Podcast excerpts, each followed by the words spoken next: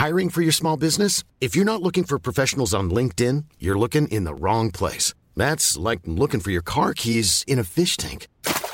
LinkedIn helps you hire professionals you can't find anywhere else, even those who aren't actively searching for a new job but might be open to the perfect role. In a given month, over 70% of LinkedIn users don't even visit other leading job sites. So start looking in the right place. With LinkedIn, you can hire professionals like a professional. Post your free job on linkedin.com slash people today.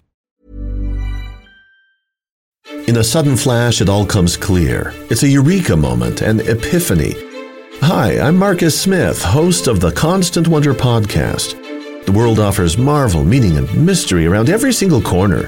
In nature, art, science, culture, history, we talk everything from bees and beetles to obelisks and asteroids.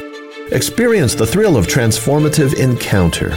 We'll bring more wonder to your day. Listen to Constant Wonder wherever you get your podcasts.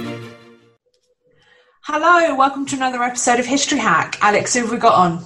Oh, today's going to be good. I did this one just for you. We have with us today John Hosler, who is a medievalist and a professor at the Command and General Staff College at Fort Leavenworth. He's the author of books on John of Salisbury and Henry II, but today he's here to talk Crusades. John, welcome.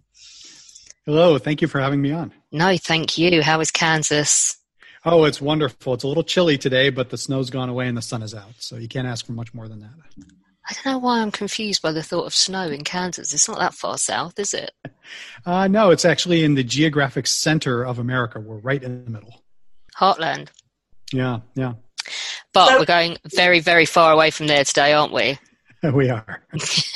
I'm actually excited because I've been there and I've been on uh, a tour with a with an archaeologist. So I'm super oh. excited oh. to start talking about this. Um, so, can you start us off with the causes of the Third Crusade and why they were at Acre?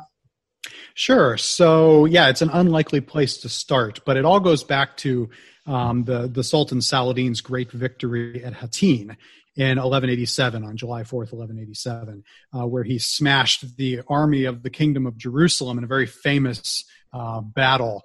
And after that battle, the idea was is if the the kingdom's army had been destroyed, then the holy city itself, Jerusalem, was wide open. I mean, it was defended by walls, but in the garrison, but uh, really needed to be protected by a, by an army in the vicinity. And since that army was now gone, everyone sort of figured that Jerusalem was toast, right? And um, this was known in the Levant, and it's also known back west. So you have uh, the popes who receive news about this. Uh, Pope Urban III was his name. He, he finds out about the, the um, defeat at Hattin and supposedly dies instantly of a heart attack, just drops over, keels over dead uh, because he knew what it meant.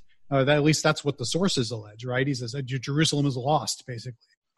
And so his successor, Gregory Eighth, uh, the next pope, uh, determines that you know we need we need a crusade. Um, we figure Jerusalem is lost, and we're going to have to try to get it back. And so let's start assembling an army to get it back.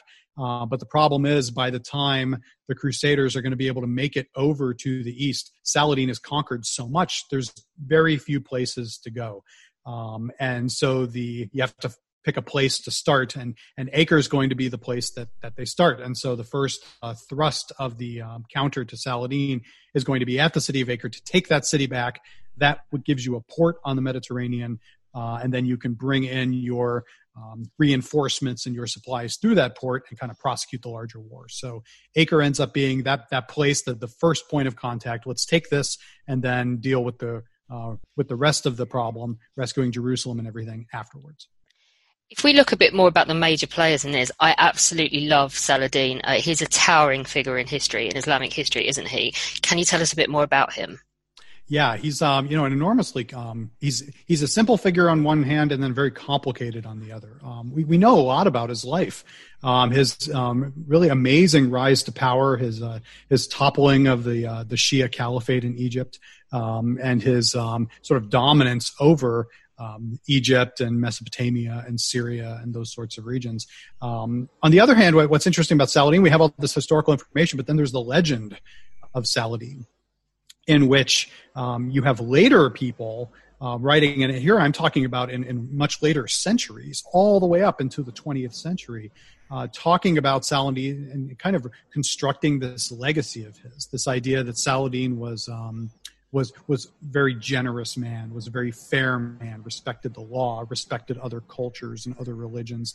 That he wasn't just this, this sort of bloodthirsty jihadist, but it was sort of a complex figure and a, a very cultured figure. And a lot of that is is true. A lot of that you see the seeds for that in the historical information. You see acts of generosity you see him treating people uh, from the, the Crusader camp very well. Um, you, you see these sorts of things um, that he's doing, but the legend kind of obscures the, the, the things that he is that are not so nice. so he is also executing prisoners, uh, and he is um, doing dastardly deeds on his own. Uh, but what gets pulled out in the legend is sort of the, the best qualities. Uh, so much so that um, if you fast forward to the 1970s, even somebody like President Jimmy Carter is speaking very well of Saladin um, because that that's the level of respect that people have for him. Uh, in the Middle Ages, he is cast almost as, uh, by the time you get to the 14th and 15th century, almost like a Christian knight, uh, full of chivalry and um, you know these these great qualities that people want to look up to. And there is part of that to the story. Definitely, he's a um, a very interesting and respectable figure for his time. Um, what the legend does leave behind are the are the bit unsavory parts. I get into a little bit of that in um, in the book where it says, well, you know, it's kind of you know, talking about these parts that don't get talked about so much. But Saladin really wasn't always everything he's cracked up to be, but certainly um, enduringly fascinating. And there are uh, there was just a new biography that came out on him last year, um, and books seem to keep coming and coming about Saladin. He's one of those complex figures you can keep talking about. So on the other side, we have Philip Augustus and Richard the Lionheart, or AKA Sean Connery. Is that right? right. For part of the siege, you do. They actually come in very late. Uh, Philip gets to uh, Acre first, but he doesn't get there until April of 1191. So the Crusaders have already been about their business for um, for a year and a half. And then Richard doesn't arrive until June, until the summertime. Um, so they're kind of late to the party, but they are for sure the, the dominating um, Christian figures and it's at Acre that they make some of their reputation. Uh, Philip leaves after the siege; he departs from the crusade and goes back to France, and so that's where people get the the whole coward motif and the idea that uh, Philip was a schemer and um, just did the crusade for propaganda's sake, but he was really interested in grabbing Richard's lands uh, back on the continent while um, the Lionheart was away. Uh, and I, I, I, contest some of that, but um, but you know, in broad strokes, you uh, you see that accusation in the sources. And then the Lionheart being this this great, of course, chivalry. I mean, this is you know the Richard the First whose statue is in front of um, Westminster Hall, and um, everybody looks up to as this this great um, Crusader king because he was the only English king to go on crusade. I'm um, visiting bits of him. I've done two out of three. So I've done Fontevraud and I've done okay. Cathedral. So it's just so I've done the heart and I've done the body, but there isn't there the arm. right. yeah, you've got somewhere else. Do, right? Yeah. yeah. And, and that and that location in France is lovely, isn't it? With the uh, with the effigies. Um, yes, it's beautiful. It's, it's wonderful, and especially when it's silent and you just oh, it's a wonderful place, right? Well, it's the kind of thing that Henry VIII would have trashed here as well. So the fact that it survives and you've got those medieval effigies um, that weren't sort of tossed on a bonfire or yeah, unlike their predecessors, you know, William the Conqueror was um, was ripped out, I believe, during the French Revolution, I think, and uh, sort of torn asunder. so yeah. so bad things can happen in, um, in the in the um, in the days of the grave. So this is true. But so okay, who is in charge um, on the Crusader side, and how are the two sides laid out for the beginning of the siege?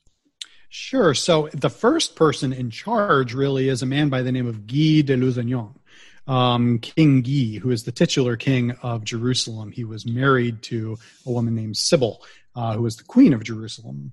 And he led the first body of soldiers to Acre, probably about 7,500 soldiers thereabouts. Um, he's the first one to march there and to besiege the city. Later on, Guy is going to be joined by numerous other Christian leaders, some of whom he's friends with and some of whom he's rivals with. Uh, one of his rivals, um, Conrad de, uh, de Montferrat, uh, the Marquis, shows up, um, as well as later on down the line, you have um, the Count of Troyes. Um, you have um, um, Geoffrey de Lusignan, who plays a, a, a, key role throughout the process, as well as several ecclesiastical leaders, the Patriarch of Jerusalem, uh, these sorts of figures. So there's a, a lot of leaders, and um, really what you have are sort of armies at Acre. Not just one Christian army, but several factions of different groups um, of different ethnicities and hailing from different locales, and they tend to camp by those who they think are of like mind, um, and sometimes splinter depending on what's going on. So you have sort of these low level leaders. And so the situation is essentially this you've got these guys like Guy and Conrad, and they're massing their army outside the city. Inside the city is a Muslim garrison um, maybe as many as 10,000 strong. We're not sure, but it had just been reinforced by Saladin himself. Um, so he has brought in extra men and materials and ammunition and these sorts of things. And so the Muslim garrison is holding the city and holding the port of Acre, uh, where the ships come in. Outside the city, you have Guy and these assorted crusader groups. And then very soon after the siege begins, Saladin shows up with his field army, and he is outside of the crusaders. So they end up being what I would call a crusader sandwich, right? You've got uh, Muslims in the city, Muslims on the outside, and they're squished in between with nowhere to go. So they have to attack the city while at the same time fending off attacks from Saladin's army. So where do the Christian clergy fit into all of this? So they are in the camp and they arrive at different times with different contingents. Uh, but you have bishops, you have priests, you have deacons, you have other prelates who are um, around, they are helping to organize the camp, to organize the soldiers. At various times, they um, they defend the camp. They actually take on the, the position of a of a commander and organize defenses. Uh, and then as well, they, they run around doing all sorts of different odd jobs. You find clergy mixing it up in the fight in very strange ways. So, for example, there is a, um, in the source, we don't know his name, but one source talks about a priest who had a crossbow and he would take pot shots at the Muslim defenders. Um, once Part of me's like, hell yeah, you guys are going to run around doing all the work because you started this. Right. I mean, the impulse is coming from Rome, so yeah. there might as well be some institutional. Get your hands there. dirty, man. right, right. One of the most prominent ones is actually uh, is English, the um, the Archbe- uh, Archbishop of Canterbury, Baldwin, um, who is there on camp and actually dies at Acre uh, from sickness. Damn and right. We have some, I mean, it's, it's bad for him, obviously, but I just, I had visions you were going to say, oh no, they all just stayed at home. They sent everybody out into all this hardship and battle. Ah, no, no, no. Yeah. no, he went, he actually, he actually led a preaching tour before the crusade to try to gin up some support for it. So, and then there was another one I want to throw. There's this priest who, um, again, unnamed, but very interesting. Um, during the siege, the Muslim artillery in the city would, would fire these shots and, and try to destroy the, the Crusader catapults. And there was this priest supposedly who every time his catapult was destroyed, he would go over, help fix it, and then sprinkle some holy water on top, say a couple blessings, and then back away. You know, and the idea that hopefully this one won't be destroyed the next time around. Let's talk about the siege then. We're going to fire some points at you that you've given us, and if you could outline them for us, some of these are great. Um, but let's start with one that's really controversial Richard's execution of 2,700 Muslim prisoners. Right, right. Yeah, that is the that is the one that sort of makes the siege of Acre infamous and the, the Third Crusade infamous. It's said to be the um, there, there's two great sins of the crusading period from the, from the Muslim perspective. One is the sacking of Jerusalem in 1099, uh, where the Christians go into the city and for three days kind of sack and, and, and kill people there. Uh, and and the second one is Richard's execution. Um, not not quite as bad in terms of the body count, but um, but equally notorious. And so the situation is essentially at the end of the siege when you're into July and August 1191, you have the negotiations for the surrender of the city. And those negotiations are taking place between the garrison commanders and uh, and Philip Augustus and his magnates predominantly. And they're they're sketching out well, what does it take to to to surrender the city? What do you want, um, Christians? And so the, the Christians have several demands for them. Um, they want the city, of course they want um there's an argument over the property in the city. Do the do the citizens get to keep their money or or does it become a spoil of war?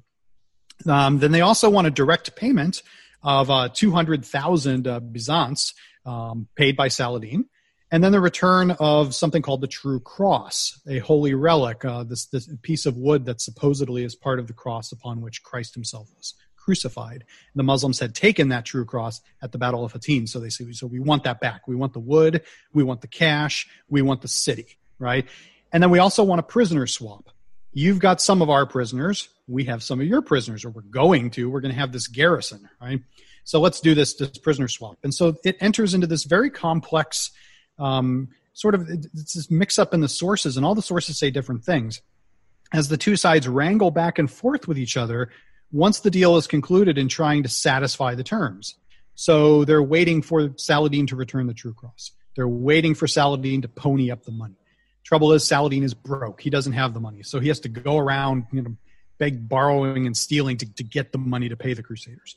Um, and so as time goes on, Saladin eventually, basically, does not fulfill the terms of the treaty. He doesn't provide the money. He doesn't provide the prisoners. He doesn't turn over the true cross. And it just seems like he's stalling and stalling and stalling. And so Richard, who has a crusade to fight, he's, you know, Acre is, as I mentioned, is just the kind of the first zone mm. of activity. He wants to get on with the crusade and he doesn't know what to do with these prisoners. He can't keep them in the city. Um, they're they're garrison soldiers, so they're they're militants. He can't just keep them there. There are no prisons per se uh, where he can hold them. Uh, and so he makes the decision to execute them uh, instead. And it's between 2,700 and some sources say 3,000 some, but it, you know, it's around 3,000 soldiers. Uh, and they are taken outside of town and they're, and they're either beheaded or they're just um, stuck with a spear through the heart. Uh, and then once that's done, Richard marches on its way. So it's been um, very controversial ever since. Uh, why did Richard execute his prisoners? Did he have to execute his prisoners? Uh, usually, it's called a massacre, um, which carries very you know serious connotations that Richard is the is the one in the wrong. I make a point in the book that they're actually both in the wrong, that Saladin and Richard both violate different parts of the agreements, and that neither one is really acting in good faith. Uh, but it's that one thing that people remember um, that, there, that there was this um, the massacre of, of Muslims and unfortunately, it's become one of those um, nasty talking points. If uh, to bring it up to the modern age, if you remember the uh, the New Zealand shooter, mm-hmm. um, yeah, he actually, if you if you look at his weapons, he had carved a number of battles into his weapons, and Acre was one of them. So here he is remembering this purported massacre of Muslims as he is carrying out his own massacre. And so it's one of those unsavory things that's kind of lingered into the modern age. What about games that were held at Acre? So archery and wrestling.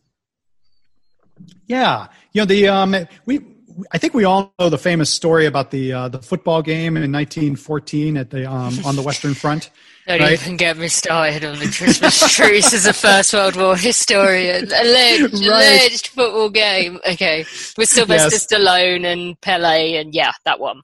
Yeah, and someone sent me the advertisement that had been done up a few years ago. The very stirring, dramatic thing. Right? So yeah, so but that I but I think the notion right that even in war there is camaraderie you have that at Acre, and you don't often see signs of this in medieval chronicles of these things, but but at Acre you see a lot of them, and I just found it was very interesting. So you have a Muslim archer who challenges a Welshman to an archery contest, for example, and says, you know, I think I'm a better shooter than you, and they engage in ba- basically a duel, and they say, okay, um, you know, the Welsh produce their best their best guy, we'll produce our best guy, and you just take turns shooting at each other, and uh, and whoever you know dies first is the loser, and so you have this um, I guess I mean contest, it's a two three year siege, isn't it? There's boredom to contend. Almost with. two years, yeah. You know, there's a lot of downtime there. I mean, there's moments where you're attacking the walls and you're defending yourself, but a lot of times you're just kind of staring at the battlements and saying, you know, anything changed today? No, nothing's changed today. You know, do you have any food? No. Um, and so you kind of find ways to pass the time. And so you have this this archery contest. The Welshman wins, by the way, uh, which sort of bolsters their reputation for for um, outstanding archery. Uh, and then there's there's wrestling matches between the Muslims and the uh, and the Crusaders, uh, where you know one gets pinned and gets taken prisoner. Uh, and then has to be ransomed back later on. The idea that um, well, it's all fun and games, and um, and there's a consequence, but uh, but but you can have your guy back if you really want. Uh, and so it, you you have those sorts of things happening. And if you imagine, you know, this big siege camp, as you said, there's a lot, you know, it's a lot of boredom, and you're you're going about your daily business. Some days there's not a lot to do. Um, then you find ways to pass the time. And um, and I, I thought it was interesting um, how they interacted with each other. We tend to think of the Crusades as, oh, well, this, you know, Muslim Christian animosity and religious holy warfare, and everyone hates each other. But in reality, they're soldiers uh, and they have this grudging respect for each other. I mean, there's even like catcalling and name calling from the walls. They're just like insulting each other and laughing at each other, and you know all that sort of thing that um, that you would expect when you have armies in close proximity. What about women? Are there women that actually, because obviously there's women in the crusade, but do they actually take part in this siege as combatants? They do, interestingly enough. Now, you always have to wonder about some of the accounts of them because some of them come from the Arabic sources and you kind of scratch your head and say, "Yeah, I don't know, is that true or not?" Um, this is an image they're putting forward of, of a Christian woman and what what she's doing, um, but maybe it is. Some of these authors are pretty reliable. So you've got um, uh, four Christian women who are disguised as knights, for example, and they're found out. Um, and so here, here are women who are armored up. Uh, there is an a, um, account in um, in multiple sources of Christian women actually getting involved in the violence. So there's a story where a Muslim ship runs aground. It's trying to get into the port of Acre, which is no- notoriously difficult to, to navigate into, and it ends up running gra- aground instead outside the port. And the Christians run down to the shore and they they grab the boat and they grab all the Muslims inside and start decapitating them, just start cutting their heads off. And uh, and the source and the sources claim that the women were involved in this. So the women were going down, they were grabbing Muslims for themselves and cutting them. Except the problem is they don't have proper weapons; they just have like kitchen knives, and so it ends up being this kind of gruesome, drawn out process. Um, so so you've got this this specter of the, the women kind of jumping in with the I don't know if you want to call it bloodlust, but um, but certainly getting into um, into the fray and um, and executing people. Uh, and then you have women who are um, you know running about the camp, um, doing camp duties, and then also helping with siege operations. Uh, so there's one, for example, um, a, a woman who is with her husband, and they are trying to fill the moat at Acre. And the problem is Acre has this dry moat, right? So if you want to roll across a battering ram and bash down the gates, uh, you, have got this big dip in front of you and you have to fill it in. Uh, and so they were taking wood and stones, basically any material they could to fill in that moat to make it nice and level so that you could roll the battering rams across, right? Well, apparently, uh, as they're doing this, she and her husband are filling the moat. There's a Muslim sharpshooter up on the walls, and he hits her with a crossbow, right? And he strikes her in the breast with a crossbow bolt. And as she's dying, she uh, says to her husband, she says, Don't let my death be in vain. When I'm dead, take my body and throw it into the moat and that way it'll help the moat get filled up faster so we can get our siege engines across. And at this point, the uh, the Christian sources just just erupt in this uh, this righteous tizzy, where you can imagine the uh, oh the faithfulness of this woman, and oh her commitment to the cause, oh worthy woman who even in death wants to help the triumph of Christ.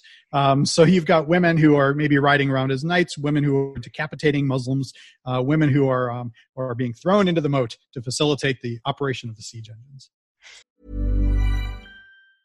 There's never been a faster or easier way to start your weight loss journey than with PlushCare. PlushCare accepts most insurance plans and gives you online access to board-certified physicians who can prescribe FDA-approved weight loss medications like Wegovy and Zepbound for those who qualify. Take charge of your health and speak with a board-certified physician about a weight loss plan that's right for you. Get started today at plushcare.com slash weight loss. That's plushcare.com slash weight loss plushcare.com slash weight loss. I'm Sandra, and I'm just the professional your small business was looking for. But you didn't hire me because you didn't use LinkedIn jobs. LinkedIn has professionals you can't find anywhere else, including those who aren't actively looking for a new job, but might be open to the perfect role, like me. In a given month, over 70% of LinkedIn users don't visit other leading job sites. So if you're not looking on LinkedIn, you'll miss out on great candidates like Sandra. Start hiring professionals like a professional. Post your free job on linkedin.com slash people today. I love it. Some of these women are so badass, but some of it is just so um, odd.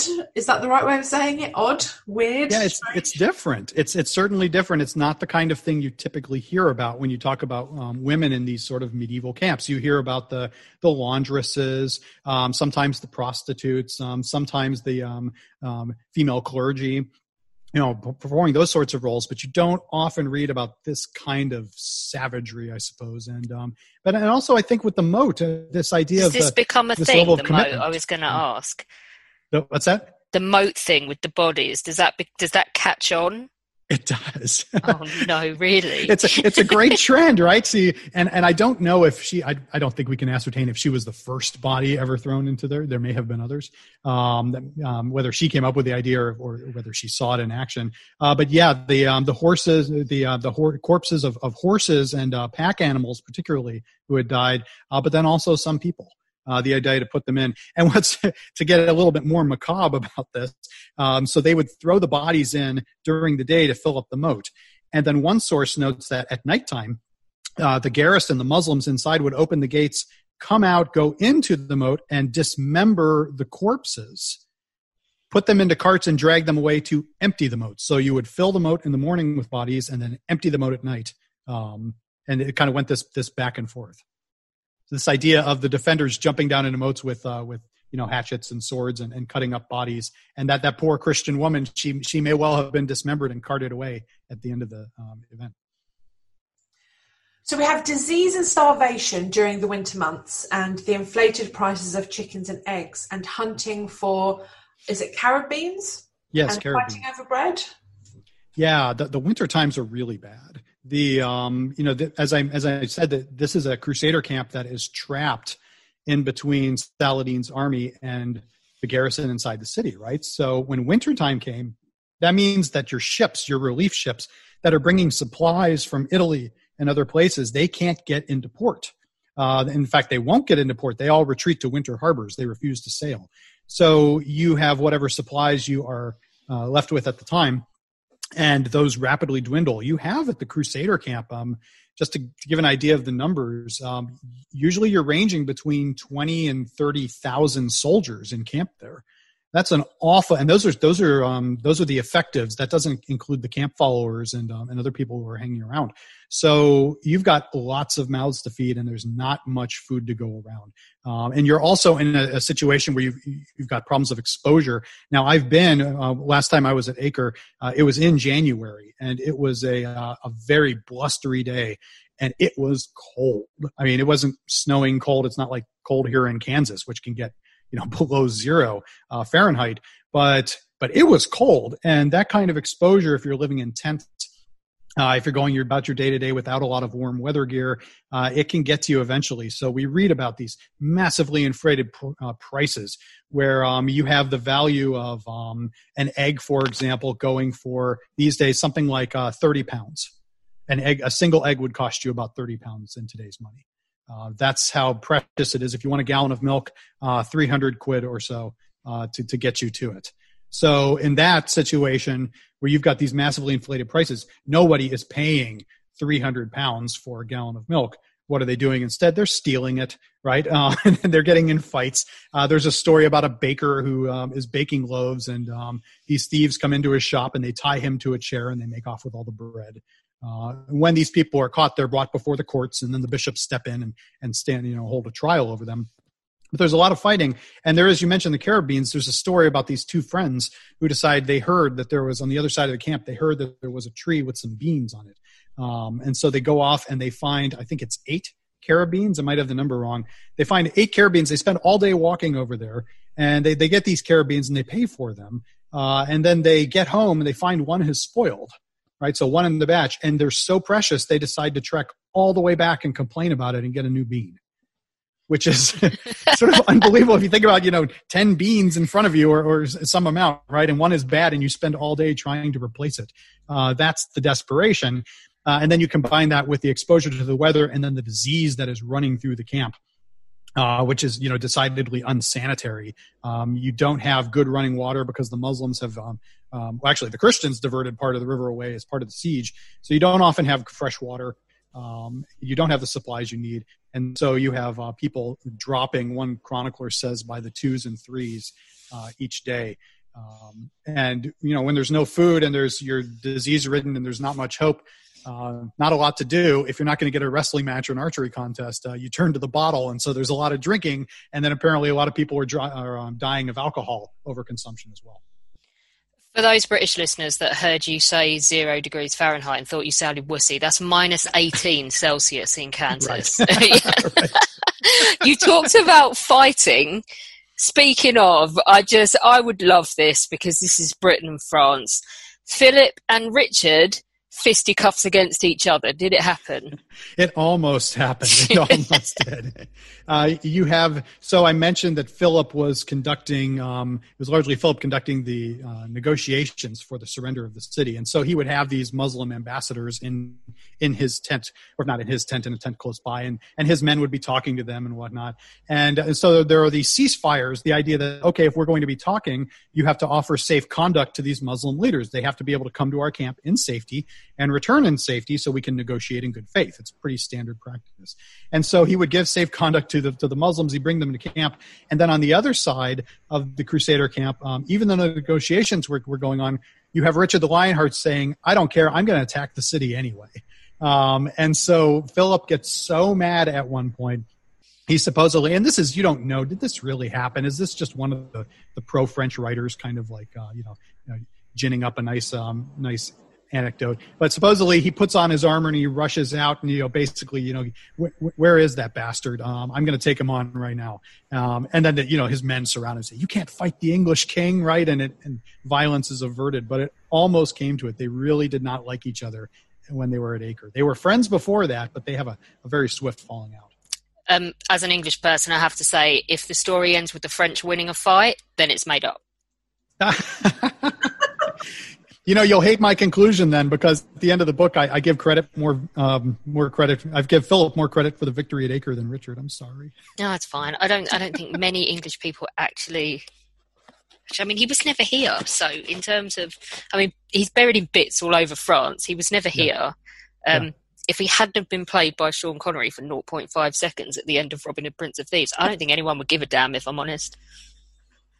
You might be right. Yeah. Or um, who played? Hold on, um, Robin Hood Men in Tights. Didn't um, what's his name? Captain Picard guy play Richard III as well. Yes, he did. Yes, and um, and it has the uh, I think the long makeout scene with Maid Marian at the end, right? And, Captain Picard. At which point Mel Brooks Mel Brooks pulls out his old line and says, "It's good to be the king," right? I uh, you know what? That's one of my favourite films, and I never understood it as a child till I finally grew up and started understanding adult jokes, and then the whole film just changed for me. So I know we're going off topic here, but as we so frequently do. I love it. Mel Brooks is one of my favorite directors. On the other side, um, Muslim communications, they're using literally everything to try and get messages in and out, aren't they? I've got the list you gave us pigeons, smoke signals, and swimming couriers. I wouldn't fancy being one of the last ones. Not when the right. is full of dead bodies. Right, exactly. It's it's very it's tricky, right? Because you have that garrison, they're inside the city and they're being blockaded. So they're they're all alone. And and Saladin, they can see his tents. They see his flags way over there on the other side of the Crusader army. They can't get to him uh, because the Christians are in between.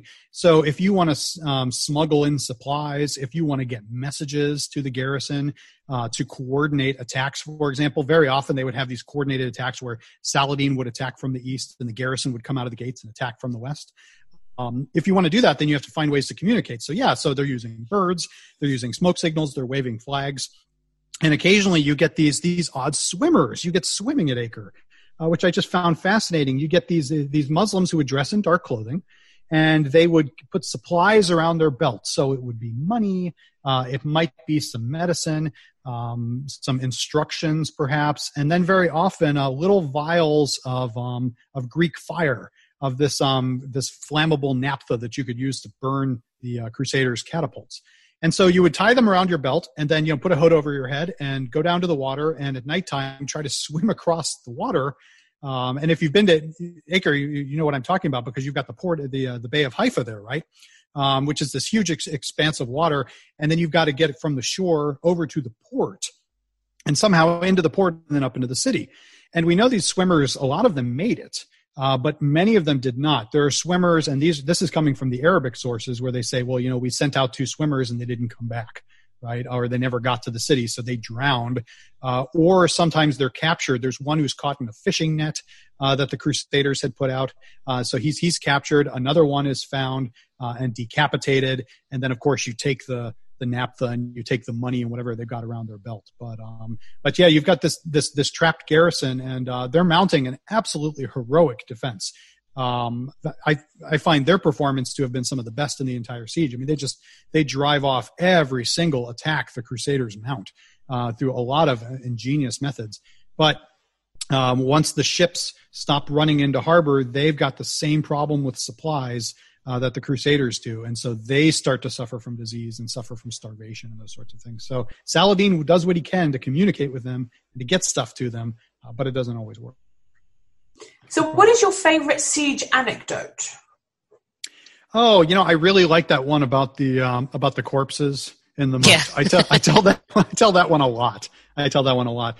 Um, you know, I think what there, there's a there's so many of them. It's it's hard to pick out one. Um, but I think what what what I do find interesting is that there are these moments um, of charity.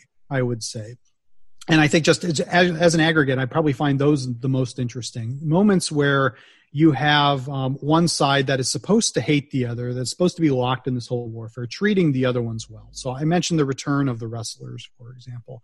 Uh, there's a, a, a, story that goes a lot towards the, um, you mentioned Saladin at the beginning, towards his reputation for generosity, where uh, the Muslims kidnap a, uh, a, little baby from the camp and they bring the baby uh, to Saladin and his mother finds uh, her way all the way into the Muslim camp and pleads for the child's return, right? Uh, and, and Saladin gives the baby back. Uh, to the mom. And these moments where uh, they allow each other to visit each other's headquarters and allow them to depart in safety that the, the muslim ambassadors can come and they can have a chat and then they can leave and nothing happens to them. Um, that there isn't any sneaking around or, or betrayals going on. Uh, the christians go to saladin's tent uh, and they spend time with the sultan himself uh, and they have conversations. They're allowed to depart in peace. And so i think as an aggregate I, I, find that very interesting that you know we talk about the crusades and we always make these huge generalizations about them. Clash of civilizations um, you know christian muslim violence and you know and hundreds of years of animosity. Uh, but when you get right down to it they're people and they did know how to deal with others as human beings. Uh, on the battlefield of course, uh, you know, locked in deadly combat and in the uh, preaching and in the, the, the, histories and the rhetoric and all of that sort of stuff. Of course, it's very hostile. Uh, but on a very human level, you see a, um, a, a, a, bit of a cordial human experience. And I, I think that helps to humanize our sense of warfare in general, but also I think it just makes Acre a really interesting siege because of that interpersonal dynamic. Tell us, how does the siege end? So it ends when the garrison surrenders. They come to the terms of the deal that I spoke of before. Uh, and once those terms are agreed upon and everybody swears their oaths, um, saying that they will abide by it, the garrison opens the gates to the city. They it lays down its weapons. Uh, they surrender and the Christians enter. And that's really how the siege comes to an end. The uh, Richard moves into the city. Philip moves into the city. Uh, they reestablish the Christian presence there. We have to remember it had been in Christian hands before Saladin retook it. Um, it had been for, for several decades. It had been in, in Christian hands. So there's churches there, and there's um, there's places where Christians had lived before, and some of the former residents who had actually lived there are you know sort of moved back into their houses, right? Um, so that's that's really the end of the siege. The the massacre comes after that. Um, quite some time after that, several weeks after, uh, and that's really more of a postscript than anything. The siege is over at that point. The Christians have the city. It's summertime. They have access to the port. The Christian ships start steaming in, and and and, and that's the end of the deal. And uh, afterwards, once Richard conducts his executions, he reforms his army and he starts marching south along the Mediterranean to continue the crusade. Um, so, what does that mean for the rest of the Third Crusade? Well, this is a, a point I've, I've kind of centered on, right? There, there was a huge bloodletting at Acre. Um, if you look at the military contests that take place within the siege. So as you mentioned, you know, it's, it's almost two years long, right? And they are fighting several battles, lots of skirmishes, and there, there's basically fighting every day in one way or one way or another. The the bloodletting of the Christians is absolutely massive. Probably between twenty and thirty thousand Christians die during the siege. Now, when they march out of Acre, they still have a force intact um, that, that Richard is able to take with him, but it is greatly reduced greatly reduced. And so one of the points I try to make is that that long siege cost them so many lives that they didn't have the manpower to do what they set out to do. So Richard leaves Acre. He moves down the coastline. He fights Saladin in a pitched battle. Uh, he ends up making two movements towards Jerusalem, but never actually attacks the city. And one of the reasons he gives is that he just doesn't have the combat power to do it he doesn't have enough soldiers. He doesn't have enough equipment for the, the kind of massive siege it would require.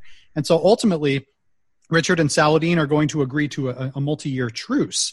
Um, in which they agree to cease hostilities and they sort of divvy up property. Uh, and then Richard leaves for home. Uh, and so the crusade, I would argue, is ultimately unsuccessful in, in its main goal, which was to retake Jerusalem, uh, because the bloodletting at Acre was so great. If they had managed to find a way into the city more quickly, uh, if they had uh, punched away through the walls or if they had accepted some early offers of surrender, which did come. There were some very early offers. Um, if they had done that and not been so brash, they could have saved all their troops and they probably would have retaken Jerusalem. But as it is, the Third Crusade, uh, from the perspective of the Holy City, ends up being a failure. Uh, there are some people who would uh, make the argument. I get in, you know, like Twitter fights once in a while with people about this.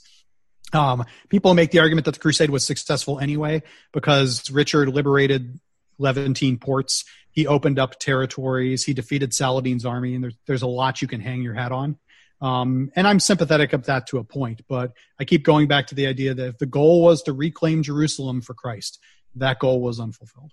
Uh, and so it's Acre, which is the very first contest on the crusade, that really determines the end of the crusade. John, thank you so much for joining us and uh, talking to us about the Third Crusade, this incredibly beautiful city. I think I'd call it a city, town, um, mm-hmm. a bit of English um, and French rivalry. Alex enjoyed that. and um, overall, it was an absolutely excellent podcast. So thank you so much. Well, thank you so much for having me again. Appreciate it.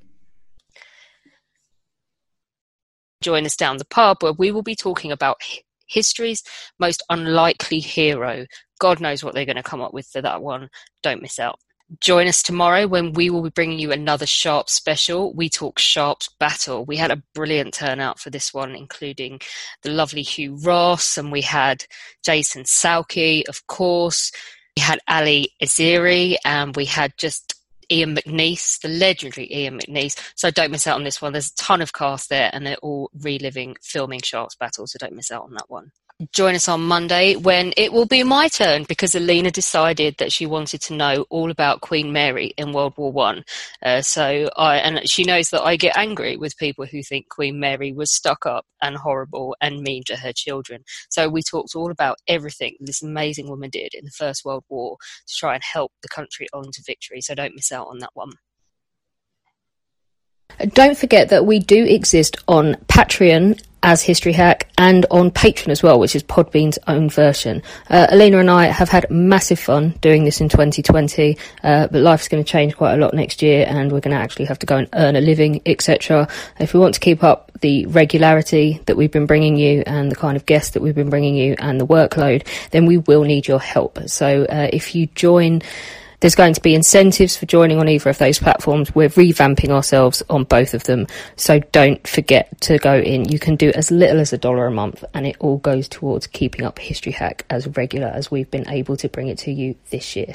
We are now on YouTube. We are posting all of our new episodes on there and we have our own channel and we are gradually posting all of the back episodes because we have been made aware of the fact that you can only find the last hundred on some platforms. So you can go and listen to your heart's content and laugh at the cartoons and have a great time. So do go over there and subscribe.